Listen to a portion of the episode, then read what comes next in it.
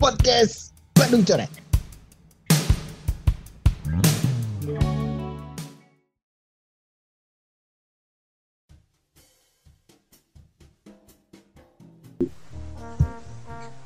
Halo, balik lagi sama kita di podcast Bandung Coret. Hey, kurang Udah. bertenaga. Podcast Bandung Coret. Gitu dah. Enggak itu kan lu gue karakternya osu, pesimis. Harus optimis dong. Oke. Iya harus optimis. Kita ada apa schedule tiba-tiba deg-degan juga tanpa persiapan. Mari kita coba. Mari kita coba. Udah lama juga kita nggak upload podcast ya, Iya, kangen sekali. karena kita juga manusia mbak-mbak dan mas-mas biasa harus lebaran juga ketemu keluarga dan baru sekarang bisa recording lagi. Eh by the, by the way, mm, selamat Lebaran buat yang merayakan. Mumpung masih Lebaran. suasana Lebaran, lahir batin, wah belibet gua. Minal izin, wal faizin semuanya. Oke, kita mau ngobrolin apa hari ini, Dek? Kan tiba-tiba nih, tanpa ada persiapan pertanyaan apa pun, tapi Kita mau ngobrolin Bapak exciting sekali nih sepertinya. saya juga doki-doki ini Kokoro Deg-degan ya. deg-degan pasti deg-degan ya, minggu ini kita kedatangan Pak Sabir Rashid jadi Pak Sabir Rashid beliau adalah orang yang paling kita kagumi ya di Mhm. tempat kita ya Pengalamannya ya nanti mungkin biar Bapak aja yang ceritain ya pengalamannya apa aja. Hmm, Eh, Betul. di sini kita mau membahas apa hari ini kayak gitu sih. hmm. Jadi mungkin eh, kita persilakan untuk Bapak Sabri Rashid untuk memperkenalkan diri. Bapak. Hai. Belum juga ngomong udah tepuk tangan. Tanyanya yang jadi grogi.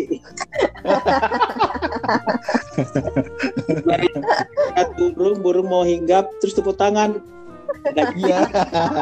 Kabur Terbang lagi. lagi dong. Gimana kabarnya? Baik, Pak. Alhamdulillah baik Pak Oke, terus terus gimana nih hari ini apa sih? Apa yang kita mau ngomongin nih? Iya, Bapak Eh, mungkin kenalan dulu kali ya, Pak. kenalan dulu aja Pak Gila kayak apa aja? Iya. saya tamat tadi udah jelas Sabri Rashid terus kalau di akunnya sih biar lebih keren Daeng Acit gitu ya. Daeng Acit eh, Daeng ACID terus eh, sudah 27 tahun di marketing nggak bosen-bosen di sini. Saat ini eh, diberi amanah untuk telit teman-teman rumah kreatif BUMN dari Sabang sampai Merauke, dari Soreang sampai Sorong. uh soreang soreang Jadi eh, menariknya karena seluruh Indonesia kan semua unik ya. Di Indonesia ini kan sangat sangat unik. Jadi bisa kenalan sama UKM UKM, sama startup, sama anak milenial sampai eh, UKM pelaku UKM yang udah senior senior juga gitu ya. Sangat menariknya sih di situ. Terus eh, kalau saya menggambarkan diri saya ya kayak sepeda ontel lah gitu ya. Sepeda ontel udah tua, bagusannya sih ya dilihat-lihat dirawat dengan baik gitu ya. Kalau saya dinaikin mungkin nggak nyaman kali ya. Sadelnya udah kulit yang tua bannya udah mulai itu gitu tapi bagaimanapun sepeda ontel itu kan menarik ya kalau begitu di jalan gitu ya. di di Bandung di Dago itu ada komunitas sepeda ontel. Bagus banget gitu ngelihatnya ya. Sangat-sangat eh, kreatif gitu Iya. Nah, kira-kira otentik seperti otentik. Otentik ya benar. Klasik, klasik. Mahal, Pak, mahal.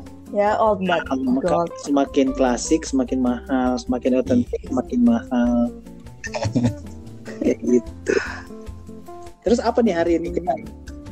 Hari ini hari ini kita bakal bahas storytelling Pak. Eh, karena yang sebelumnya juga bahas oh storytelling. iya storytelling. Ya Heeh. storytelling itu apa sih storytelling Nah. adalah Itu dia, Karena- Pak. Makanya kita kan mau nanya.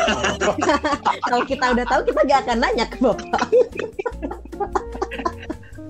storytelling kan itu ya namanya uh, orang Indonesia itu sebenarnya jago-jago storytelling, storyteller lah gitu ya. Kalau storyteller itu storytelling itu kan sebenarnya cerita, dongeng. Jadi kalau dulu kan kalau zaman saya kan kalau anak saya nggak mau tidur tidur saya bacain dongeng gitu. sampai sampai dia tidur meskipun kadang saya duluan tidur daripada anak saya karena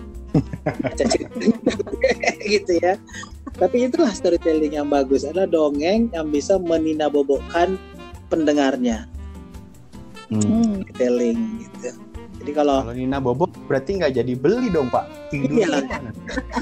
Artinya dia mampu kita pengaruhi. Karena kita buat dongeng supaya dia kita bacakan dongeng supaya dia tidur tuh akhirnya dia tertidur lalu cerita itu masuk ke dalam mimpinya sehingga masuk ke alam bawah sadarnya dan besoknya dia merasa dirinya sebagai Superman. Karena kita ceritain Superman gitu ya. Atau iya. makanya jangan salah cerita nanti ceritain si kancil sang penipu jadi besoknya penipu jangan.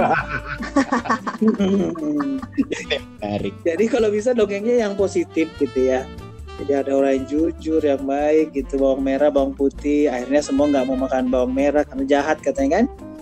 Nah, bawang putihnya yang baik gitu. Padahal sebenarnya bawang merah bawang putih baik baik baik aja tuh berdua tuh. Ya kan? Akur. Masuk ke kuali. akur akur. Nah, masuk ke kuali bawang merah aja. Pasti ada yang kurang kalau nggak ada bawang putihnya. Nah. Iya.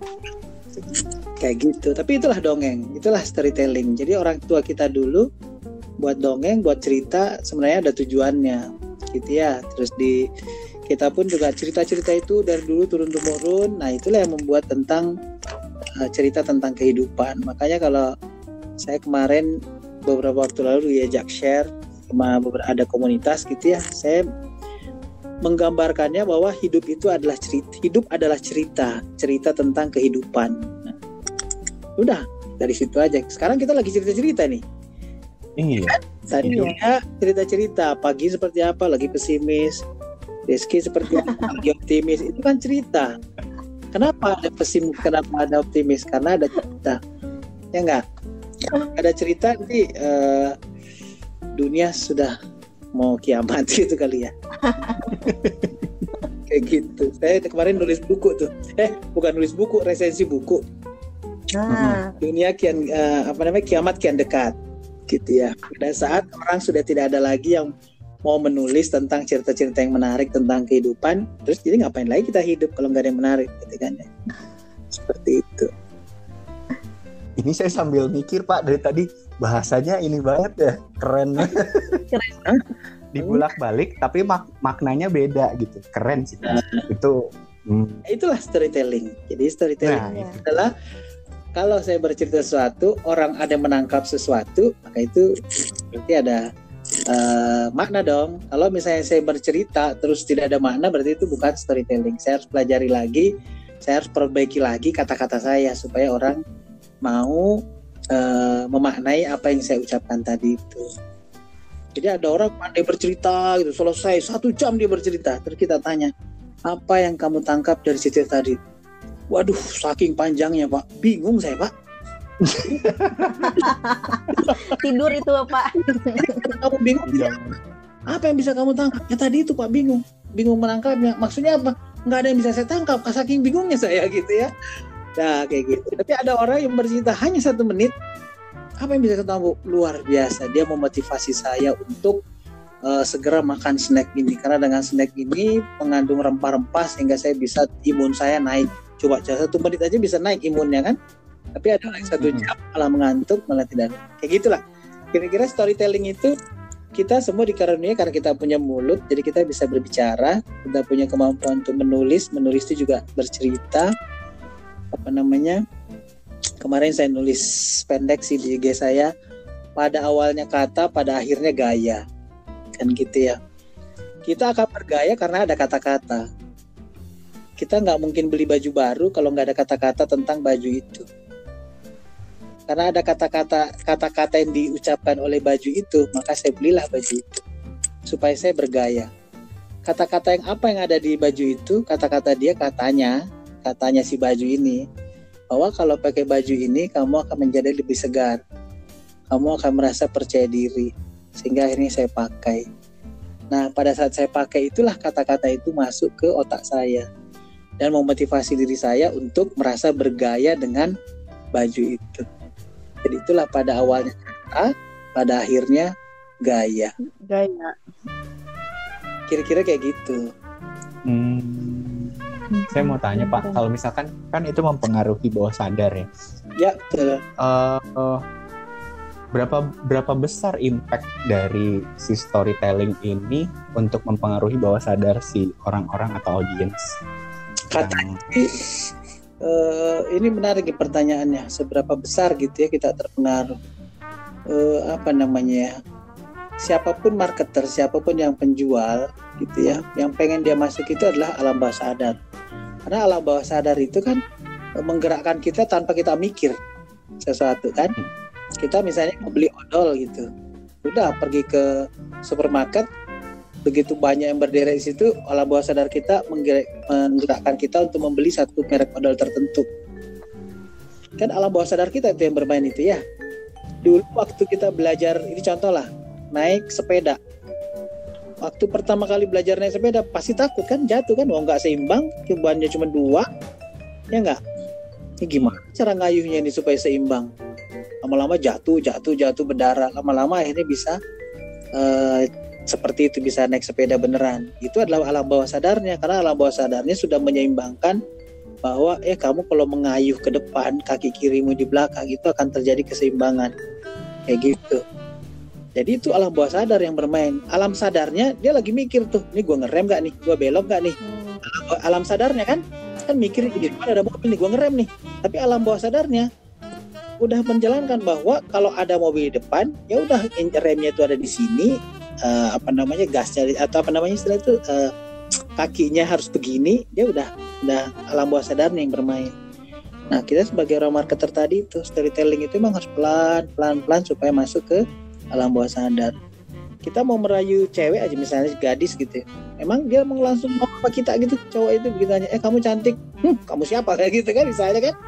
Pelan pelan dia gitu misalnya ada yang merayu dia. Pelan pelan apa caranya alam bawah sadar dia sehingga merasa gila nih laki-laki ini gak ada laki-laki lain yang paling ganteng kecuali dia coba. Kan bisa jadi si cowok itu lebih ganteng Deski gitu misalnya gitu ya. Iya. Tapi bagi dia wah ini adalah laki-laki yang luar biasa buat saya. Karena alam bawah sadar udah masuk gitu. Hmm. gimana cara masuk ke alam bawah sadar itu? Mungkin si cewek tadi itu karena tahu dia sukanya makan pisang goreng. Tiap sore dibawain pisang goreng gitu kan. Oh dia sukanya coklat. Tiap hari minggu dikasih coklat.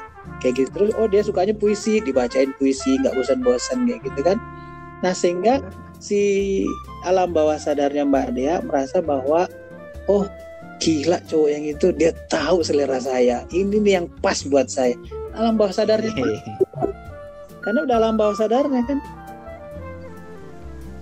Jadi kalau orang bisa membeli sesuatu karena alam bawah sadar kita bisa masuk ke alam bawah sadarnya. Gila tuh. Wah kita mah udah nggak perlu jualan banyak banget. Nggak capek-capek jualan orang udah beli punya kita. Tapi kalau alam sadarnya tar dulu nih masa emang gue tahu nih laki-laki ini ah ini playboy ini ini gini. Itu alam sadarnya yang main kan? Karena ada berpikir dari situ. Jadi ada alam rasional yang berjalan. Kayak gitu. Katanya sih 85% itu alam bawah sadar yang bermain. 15% alam sadar kita. Katanya begitu. Saya juga nggak tahu. Ini sih kan teorinya ya. Hmm berarti 85% gede juga ya pengaruh. Hmm. Impactnya bisa langsung gitu pak. Kayak kalau apa ya kalau bahas bahasa marketingnya mungkin kayak one shot kill gitu. Apakah bisa seperti itu atau harus dia repetisi berulang? Harus beberapa kali nih baru bisa masuk alam bawah sadarnya bahwa nih gue bakalan beli barang ini. Selain itu gue nggak mau. Kayak gitu loh pak. Betul. Jadi harus ada repetisi. Kalau nggak ada repetisi tadi itu saya bilang kan ada cowok suka sama mbak Dea apa emang sekali shoot apa namanya kan cuma di iklan TV doang ya? Apa namanya itu? E, cinta berasal berawal dari pandangan mata pandangan mata ya? Itu kan cuma ada di sinetron kali ya?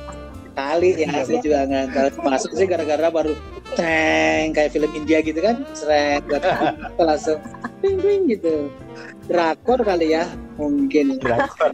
Mungkin tapi rasa rasanya sih nggak seperti itu. Pasti ada butuh proses. Begitu mungkin pada saat pertama ketemu mata mungkin adalah tanda-tanda gitu beda kok beda banget orang ini? Gitu misalnya. Tapi itu kan baru tanda. Kalau isi cowoknya nggak ada respon nggak pernah ini ya nggak ada juga. Nggak nggak dilupa namanya siapa kayak gitu ya. Tapi karena dia mulai mengontak mulai menghubungi ngirim WA ngirim video lucu dan segala macam lama-lama repetisi masuk kan lama-lama tadi tuh alam sadarnya kan terima dulu nih alam sadarnya. Lama-lama nggak sadar masuk ke alam bawah sadarnya. Kayak gitu. keren-keren kira-kira sih kayak gitu ya. Jadi memang butuh uh, repetisi. Nah repetisi ini kan tidak bisa bukan sesuatu yang harus diulang-ulang. Uh, kalau sekarang saya ngomong gini misalnya apa namanya uh, produk saya yang terbaik gitu. Tiap hari aja saya ulang-ulang gitu apakah itu akan masuk di alam bawah sadar? Belum tentu. Karena produk pesaing kita juga akan bikin seperti itu kan? Iya nah, akhirnya alam sadar kita yang ber mulai memilah-milah. Mana sih yang masuk akal mana sih yang menarik mana sih yang apa namanya benar-benar uh, yang terbaik kayak gitu kan? Ada juga kan yang bikin karena di mana-mana kecap mah nomor satu. Tiba-tiba ada produk saya saya bukan nomor satu saya nomor dua. Tapi saya punya mimpi untuk menjadi nomor satu. Kan seperti itu bikin iklan misalnya. Ada yang bikin iklan seperti itu. Lama-lama ih keren juga iklannya ya. Dia nggak pernah merasa dirinya yang terbaik gitu tapi dia menu mau menuju yang terbaik. Nah, mulai kan? Tapi dia ulang yeah terus dia ulang-ulang dia kasih contoh gini loh caranya kami menuju yang terbaik. Hari ini tentang ini terus besok tentang ini uh, lusa tentang ini dan seterusnya. Jadi dia buat kreativitas sehingga meyakinkan alam alam sadar kita bahwa dia layak menjadi yang terbaik. Masuklah ke alam bawah sadar kita. Jadi seolah-olah karena itu kita percaya lalu kita beli uh, karena udah di alam bawah sadar kita datang pesaing yang lain gempur ah udah itu mah kamu ikut ikutan aja saya udah percaya yang ini yang lebih bagus saya kayak gitu Hmm, aku ada pertanyaan nih Pak. Ya. Kan menulis itu proses paling susah ya menurutku. Uh, menulis adalah proses paling susah. Ada nggak sih uh, gimana sih cara Bapak memancing kreativitas Bapak, memancing mood biar jadi nulis gitu? Iya. Semua orang waktu saya juga pertama kali gitu ikut kelas menulis gitu ya, terus ditanya sama gurunya, gimana menurut kalian tentang menulis itu? Mudah atau susah atau sulit? Gitu ya. Semua menjawab sulit termasuk saya. Habis itu dia mengatakan e, yuk kita buktikan bahwa menulis itu adalah susah atau mudah. Gitu ya. Hmm. yang kita misalnya gini maksudnya gini kita mau menulis yang paling susah itu kalau saya saya kan sering juga share tentang bagaimana menulis kan. Kita nggak tahu apa yang mau ditulis. Itu yang masalah. Iya. Satu kita nggak tahu apa yang mau ditulis. Yang kedua kita mau memulai dari mana pada saat menulis. Ya kan? Nah padahal menulis itu katanya kata si penulis yang hebat itu musuh pertama musuh utama dari menulis itu adalah tidak memulai menulis. Hmm. tidak memulai kan? Berarti kalau gitu kita mundur aja lagi. Memulainya itu kapan? Memulainya itu bagaimana kan gitu ya. Memulainya itu kalau dulu saya waktu kecil kalau saya disuruh pelajaran mengarang maka saya selalu mulai dengan kata-kata pada suatu hari pada suatu ketika pada hari ini pada kayak gitu ya. Itu adalah cara saya memulai tulisan lama kelamaan kan nggak mungkin saya pakai itu terus karena semua pakai itu gitu ya Iya. Berarti Bosen. kalau begitu bagaimana cara saya menulis? Maka yang paling mudah adalah saya menuliskan apa yang ada di depan mata saya. Hmm. Kalau di depan mata saya ada handphone, maka saya tulis aja handphone. Saya nulis handphone. Di depan saya ada handphone warnanya hitam. Sekarang uh, lagi misalnya uh, tidak bisa nyala karena baterainya habis. Kan itu udah satu kalimat tuh. Iya. Satu kalimat panjang kan? Jadi saya hanya menuliskan tentang handphone. Satu. Terus tiba-tiba saya menulis-menulis di tengah jalan ternyata akhirnya muncul ide ah ngapain saya nulis handphone handphone mah yang laku orang lain saya pengen menulis aja lah menulis curhat cinta melalui handphone kan handphonenya tetap ada kan tapi saya rubah di tengah jalan saya pengen menulis tentang puisi cinta atau surat cinta melalui handphone Jadi hmm. paragraf satu, paragraf dua yang saya cerita tentang tentang handphone mati baterainya itu saya delete. Hmm. Tapi saya udah dapat ide kan bahwa saya harus menulis tentang surat cinta melalui handphone gara-gara handphone tadi itu. Nah, maka saya harus berani mengedit. Banyak orang nggak bisa menulis karena takut mengedit. Iya. Saya kalau disuruh mengkoreksi tulisan, pusing saya. Pak, ini tulisan saya tolong dikoreksi. Bingung saya. Satu, saya tidak mau merusak gaya dia. Kita masing-masing punya gaya dong. Masa saya harus ngikutin gaya dia gitu menulis. Wow, dia aduh, bagus tulisannya. Saya pengen copy paste. Saya nggak mau. Harus ada gaya saya dong. Gitu kan ya. Gaya itulah yang seru. Makanya saya selalu kalau ngajarin orang, saya hanya mengajarkan bahwa kalimat pembukanya seperti apa, tengahnya seperti apa, penutupnya seperti apa. Kalau awalnya itu sudah menarik, udah lanjutkan saja. Kalau awalnya belum menarik, saya akan memancing saja. Bisa nggak kalian ceritakan ada sesuatu yang menarik di depan? Kenapa sih muncul kalimat di tengah ini? Kayak gitu. Supaya menginspirasi saja, menggali pikiran bahwa ada yang bisa kita angkat di depan yang lebih menarik. Kira-kira kayak gitu. Jadi udah apa namanya? Nah, berikutnya adalah ya latihan latihan latihan terus sih. Kalau nggak ada latihan kita nggak mungkin bertanding ya. Pasti ya, jam terbang harus tetap harus dilatih ya pak ya. Betul jadi kita makin banyak jam terbangnya makin ya. ahli bener. Nah sekarang saya udah uh, di marketing 27 tahun misalnya gitu ya. Saya menulis eh, menulis juga udah sekian lama. Terus misalnya Deski wah nggak mungkin dong saya ngalahin Pak Sabri? Oh bisa dong gampang banget saya belajar 27 tahun. Sekarang Deski belajar sama saya, ilmu saya cukup dua jam. Kan udah ngalahin saya tuh. Nggak perlu 27 tahun untuk jadi Sabri Rasid kan? Cukup dua jam. Itulah. ya kan? Tetap harus ada mentor yang lebih jago dulu, Pak. kalau kalau istilah saya itu saya sering tuh kita belajar sama patung Ganesha. Patung Ganesha itu tangannya ada sekian, lebih dari dua tangannya kan? Artinya dia berguru dari lebih dari dua orang guru sehingga dia bisa mengalahkan gurunya sendiri.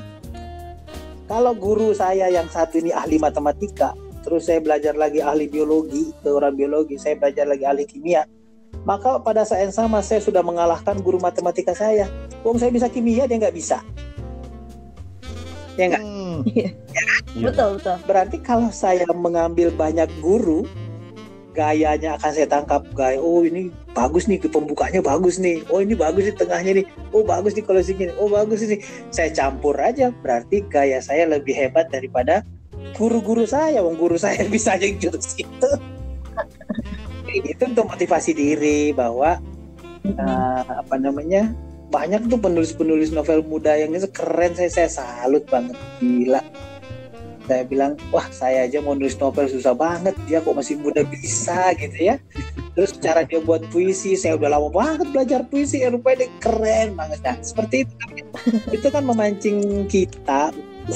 Kalau tadi itu latihan latihan. Menulis storytelling juga sama kayak gitu. Artinya kuncinya juga sih kalau mau menulis itu saya selalu ngomong ke teman-teman kalian tidak mungkin menulis kalau nggak membaca itu sih. Karena kalian harus menuliskan apa yang kalian baca. Itu maksud saya. Jadi modal kita untuk bisa menulis maka rajin-rajinlah membaca. Perbanyaklah bacaan. Betul. Berarti e, menulis simultan dengan membaca iya ya? dong gitu ya. Dulu ada guru saya. Saya waktu pertama kali saya menulis buku saya udah ini kan. Pak saya udah mau nulis buku. Terus saya ditanya gini berapa buku yang sudah kamu baca? Ya kira-kira adalah Pak 20 buku. Belum cukup. Kok belum cukup Pak? Kamu harus baca 4000 buku. Gila Pak 4000 saya bilang gitu.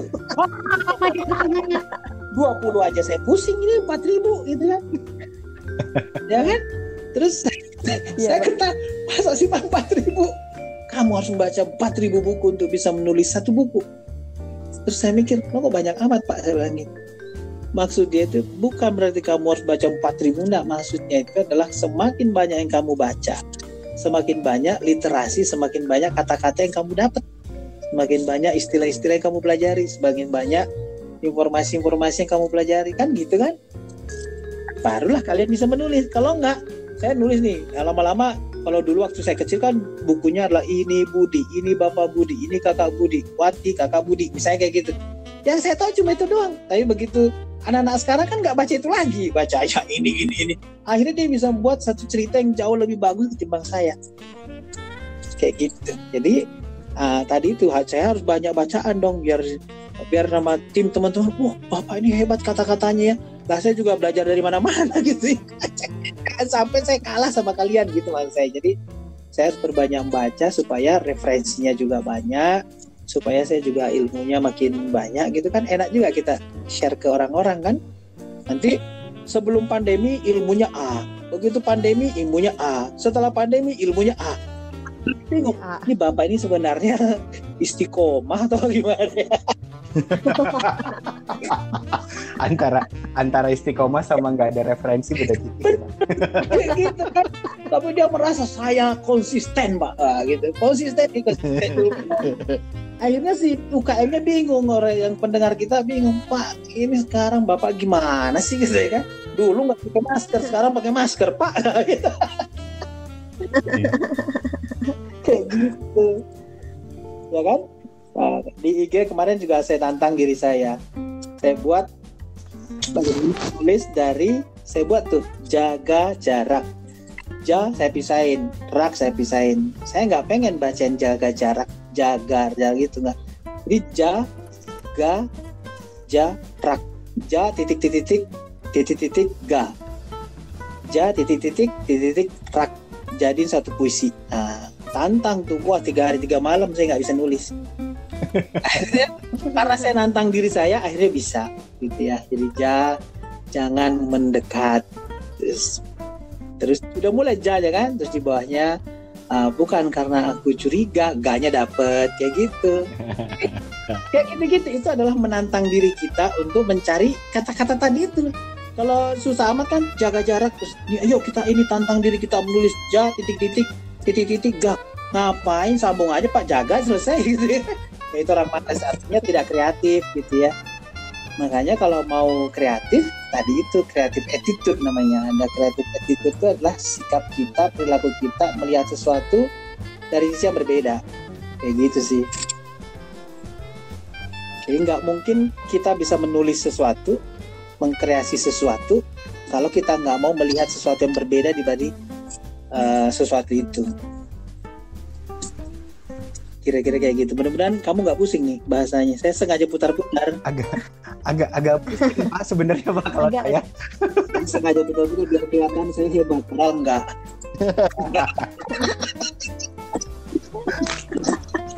saya nggak pusing karena memang, ya. memang belum kulik tentang kata-kata. Ya itulah cara saya untuk membuat seolah-olah storytelling itu susah storytelling itu adalah hmm. berat Padahal storytelling itu adalah dongeng gitu aja. Jadi storytelling itu adalah sesuatu yang sangat mudah. Sepanjang Anda bisa menceritakan sesuatu itu ada emosional yang kita dapat, ada makna di balik cerita itu, itulah storytelling. Ya enggak? Misalnya, iya betul. Misalnya nih, uh, saya nulis posting di sosial media saya gitu. Saya lagi ini saya sering ajar yang paling gampang gitu ya. Misalnya saya lagi mau beli nasi goreng. Di pinggir jalan nih ada nasi goreng terkenal gitu ya misalnya gitu ya. Terus saya nulis aja di postingan saya. Udah ngantri lama panas nggak pakai AC nggak nyaman banget pokoknya. Coba kalau nasi goreng yang nggak enak dari tadi saya pulang.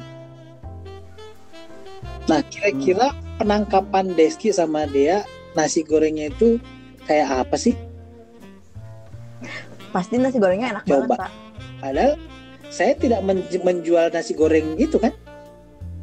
Saya menceritakan kondisi saya yang lagi kesel. Karena saya harus ngantri, saya harus lama-lama berdiri, saya udah ini. Tapi karena dia enak, ya mau gimana lagi? Saya terimalah nasib saya gitu. Seperti apa pembaca pasti akan nanya, Pak itu di mana? Itu nasi goreng apa yang enak itu? Kebayang nggak? Tiba-tiba saya tulis oh iya nasi goreng di sini A gitu. Sama aja misalnya perkedel Bondon yang orang harus menteri ngantri beli malam kayak gitu kan. Orang kan nanya-nanya itu iya. apa sih enaknya? Gitu misalnya gitu ya. Kan itu karena ada cerita yang di kita tulis ada cerita yang kita sampaikan. Sehingga orang mau beli ngantri rela-rela ngantri malam-malam di pasar Bondon sana. Di perkedel Bondon. Ada kayak gitu mas. Ya, itu adalah storytelling. Itulah storytelling coba kalau nggak saya ceritain mana ada yang tahu bahwa itu adalah perkedel Bondon itu enak misalnya Jadi bisa pengaruhin orang dari beberapa sisi juga ya Pak ya. Maksudnya kayak tadi kan kayak ceritain apa ya? Kayak ceritain kesel, sebel, marah atau bosen gitu nungguin. Tapi ternyata mancing orang buat berpikir beli. Produknya oke gitu. Kayak makanannya enak gitu. betul Bisa juga kayak gitu. Padahal dari sisi yang menurut saya penulisannya negatif gitu loh Pak.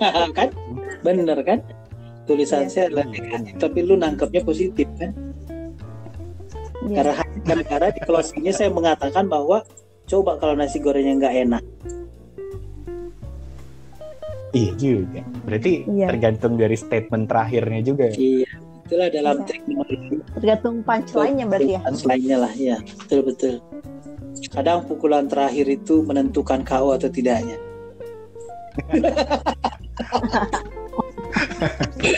Gua kan 10 ronda dipukul melulu nggak apa-apa. Penting gua masih bertahan. Ronda ke 11 gua pukul dia dan dia KO mati dia langsung. Iya, yang menentukan seperti itu gitu ya banyak sih maksudnya banyak gaya gitu ya.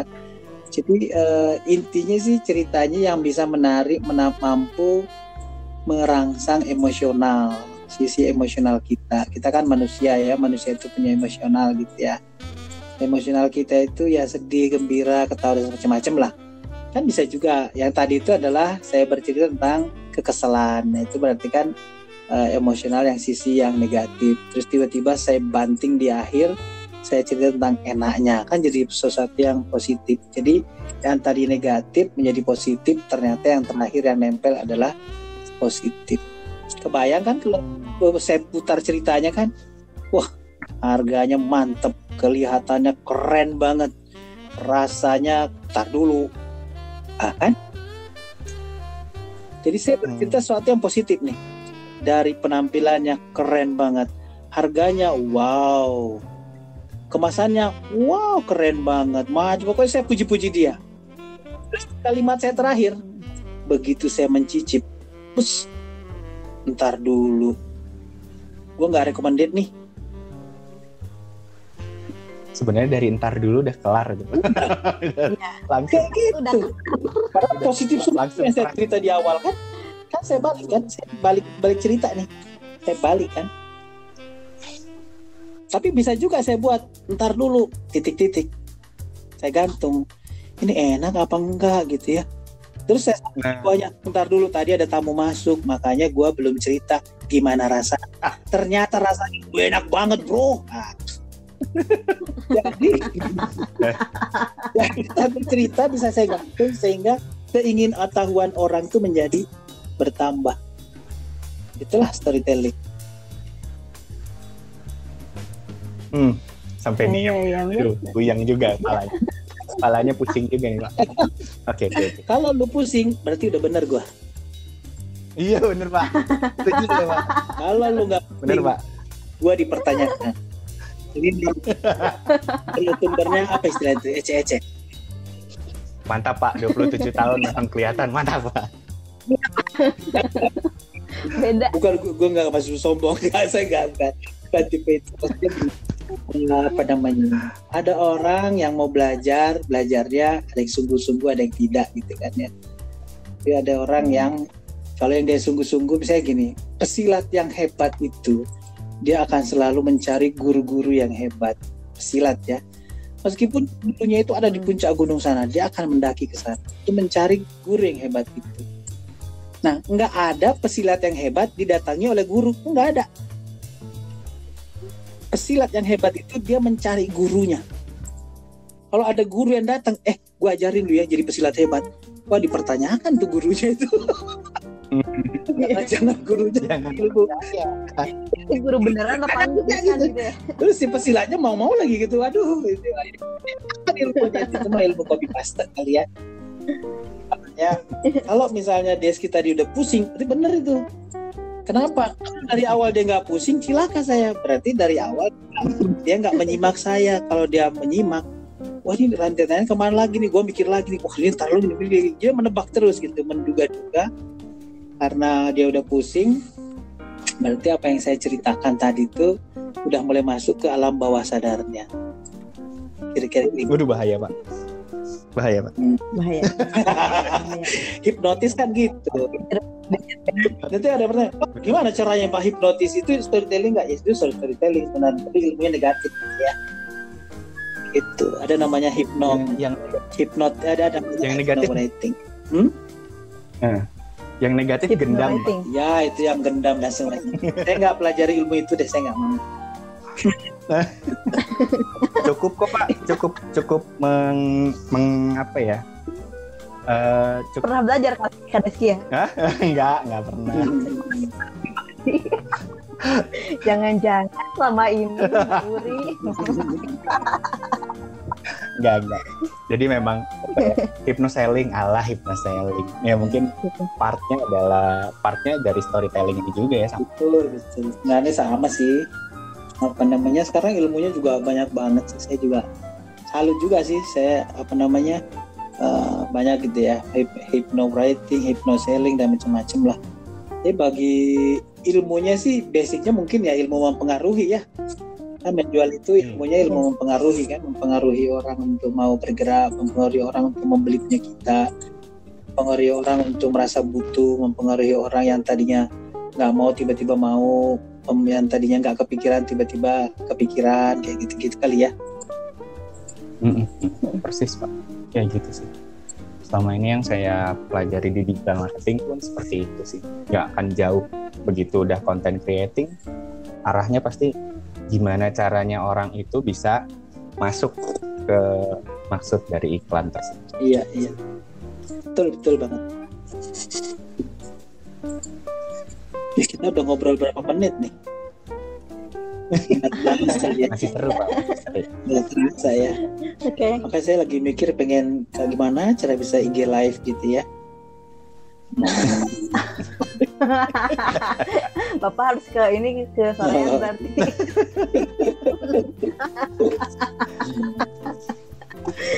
Jadi podcastnya sekalian ditampilin juga di oh gitu ya Pak ya. Oke Pak, ini eh, udah aman banget sih eh, recording hari ini. Iya. Eh, bakal dikombin sama yang kemarin ini ketambal banget. Terima kasih Pak oke waktunya. Maaf diganggu sama kita anak ini. enggak enggak mengganggu saya malah mengganggu kalian enggak Oh enggak. jelas Eh, terima kasih sudah bikin saya jadi pusing. Dalam artian positif ya pak jadi ya banyak sih ilmunya memang sebenarnya bapak tuh ilmunya banyak yang harus saya gali. Cuman memang karena frekuensi ketemunya jarang kemudian ngobrol jarang jadi mungkin nanti pasti ada pertanyaan-pertanyaan kita yang eh, diajuin ke bapak. Boleh boleh. Bapak. Boleh nanti eh, tips-tips menulis tuh banyak banget tadi ya. Itu tadi itu baru berapa langkah itu ya? Kalau main catur mah baru berapa langkah tuh? Hmm gitu ya. Jadi paling baru, Baru- selangkah kali pak. Masih sedikit banget. Masih dikit banget buat menangnya sih jauh. Ya. padahal ada 40 langkah misalnya kayak gitu ya.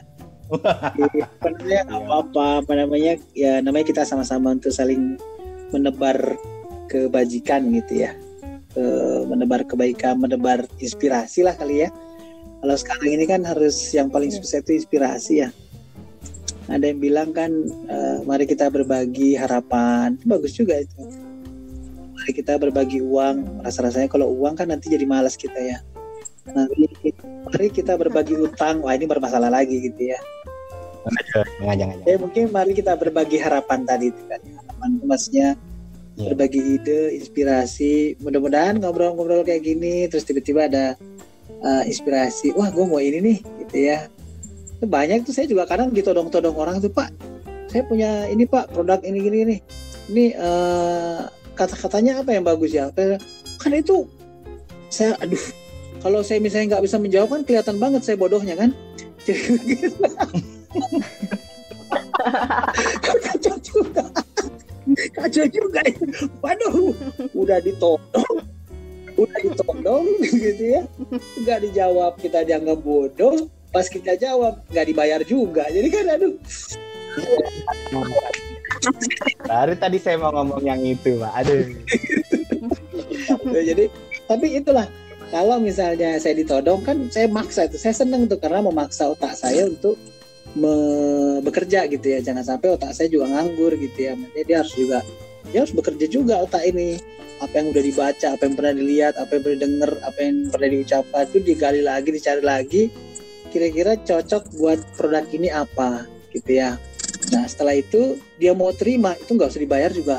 Aduh rasanya sudah terbayarkan gitu ya. Jadi apa namanya ya kepuasannya itu eh, beda gitu ya. Kalau passion itu kan eh, kalau tadi nyebut ya passion itu kan bahasa Indonesianya apa Eh, renjana gitu ya renjana bahasa Indonesia itu renjana kita sebut sih Renjana. rencana Nah, renjana. Renjana. Renjana itu adalah passion.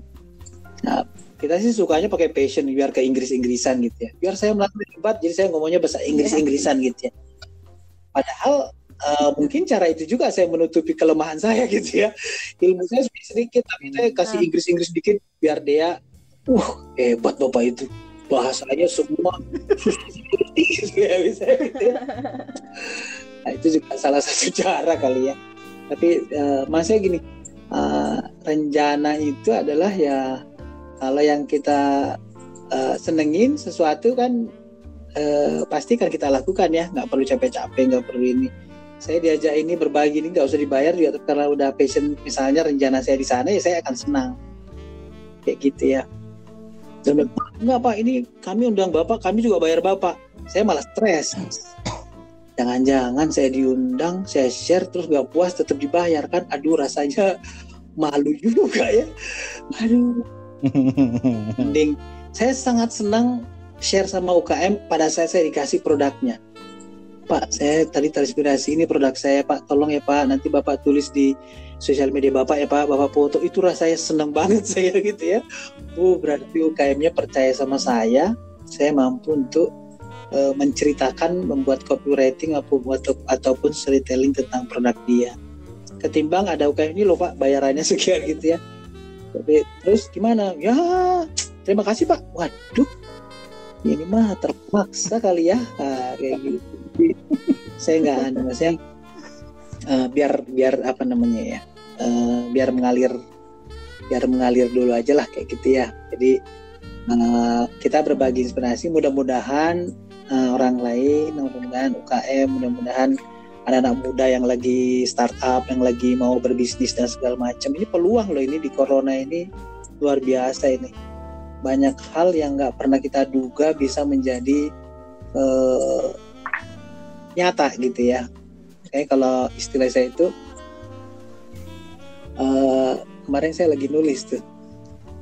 Kalau kalian terlalu banyak rencana, rencana itu bagus. Tapi kalau kalian terlalu banyak rencana dan nggak mulai-mulai maka itu menjadi bencana Hmm. ya jadi rencana dan bencana itu sebenarnya eh, beda-beda tipis gitu ya terlalu banyak rencana nggak jalan-jalan itu bencana sama juga dengan strategi dan eksekusi gitu ya. Banyak orang yang pandai berstrategi tapi begitu eksekusi susah gitu. Berarti ada masalah di situ kan ya. Jadi lebih bagus yang paling bagus apa? Yang paling bagus adalah kita mampu membuat rencana cukup satu saja lalu kita jalankan kita mulai jalankan. Di tengah jalan ada masalah ya kita bikin rencana B terhadap rencana A tadi ada masalah lagi? Ya rencana C dan seterusnya gitu ya. Ketimbang kita udah susun rencana A B C D begitu mau jalan bingung. Ini pakai yang A apa pakai B ya? Hmm. kayaknya C deh. Akhirnya nggak jalan-jalan. Itu namanya bencana gitu ya. Iya. Gitu, ya gitu maksud saya. Jadi mending yang Pak saya nggak bisa menulis. Saya maunya menulis eh, yang pendek-pendek aja. Udah yang pendek-pendek itu aja di tulisan Emang bisa Pak. Bisa tuh contohnya apa Pak? Udah gambar nasi goreng terus saya kasih satu tulisan. Enak udah selesai. Cuma satu tulisan cuma satu kata enak udah selesai kan? Ada fotonya ada tulisan enak. Iya. ini gimana pak? Bagus. Lo udah nulis enak. Keren banget kan udah ber- bercerita tuh. Nasi gorengnya ada tulisannya enak. Udah selesai oh tapi pak saya nggak puas pak. Ah, belajar lagi bikin dua kata kan? Enak banget. Iya. sangat enak. Pasti enak. Enak pisan. Nah kan udah dua kata tuh. Wah saya nggak puas pak. Pengennya lima kata. Mulai kan? Tapi kata enaknya jangan dihilangkan. Menjadi lima kata. Nasi goreng paling enak sekecamatan sekabupaten Soreang misalnya. Panjang banget itu. Nah kan udah mulai lima kata kan? Iya. bisa. ini mau jadi satu paragraf pak. Wah gitu ya. Nasi goreng enak menemani apa pacaran eh, apa apa sih itu? Eh, bercengkrama dengan kekasih paling enak kalau sambil makan nasi goreng enak. Eh, pakai nasi goreng di ini di di di titik mana lah gitu ya nasi goreng apa nam. Jadi ceritanya tentang pacarannya dia makannya sepiring berdua. Wah kan kan udah mulai cerita tuh kan? Itu jadi saya pacaran pakai ditemani nasi goreng sepiring berdua. Kebayang nggak kalau piringnya dua? Gitu. Aduh susah pacarku sukanya yang pedas saya enggak. Eh tukang nasi gorengnya pinter dibagi dua. Yang kiri pedas yang kanan enggak. Nggak jadi romantis dong, Mbak. jadi dia Kalau itu cowoknya. jadi masih banyak hal yang bisa kita tulis hanya gara-gara nasi goreng tadi itu Eh, iya, iya. storytelling Mantap, mantap, mantap, mantap, mantap. Oke. Em, mungkin Oke, boleh kasih closing statement, Pak. ada untuk- closing statement. Storytelling. ya, nah. Closing statement saya ya yuk belajar menulis yuk cerita yang kamu punya tuliskan. Jadi menulislah apa yang ingin kamu sampaikan apa yang ingin kamu ceritakan. Sampaikan dalam bentuk tulisan. Ya apa namanya sambil belajar kita eh, akan lihat nanti efek pengaruhnya seperti apa gitu ya kalau sekarang masih hambar mungkin kurang garam. Tambahin garam asal jangan over garamnya nanti kelewat asin gitu ya. Jadi ada batas tertentu maka dia akan menjadi eh, pas tulisan kita nantinya.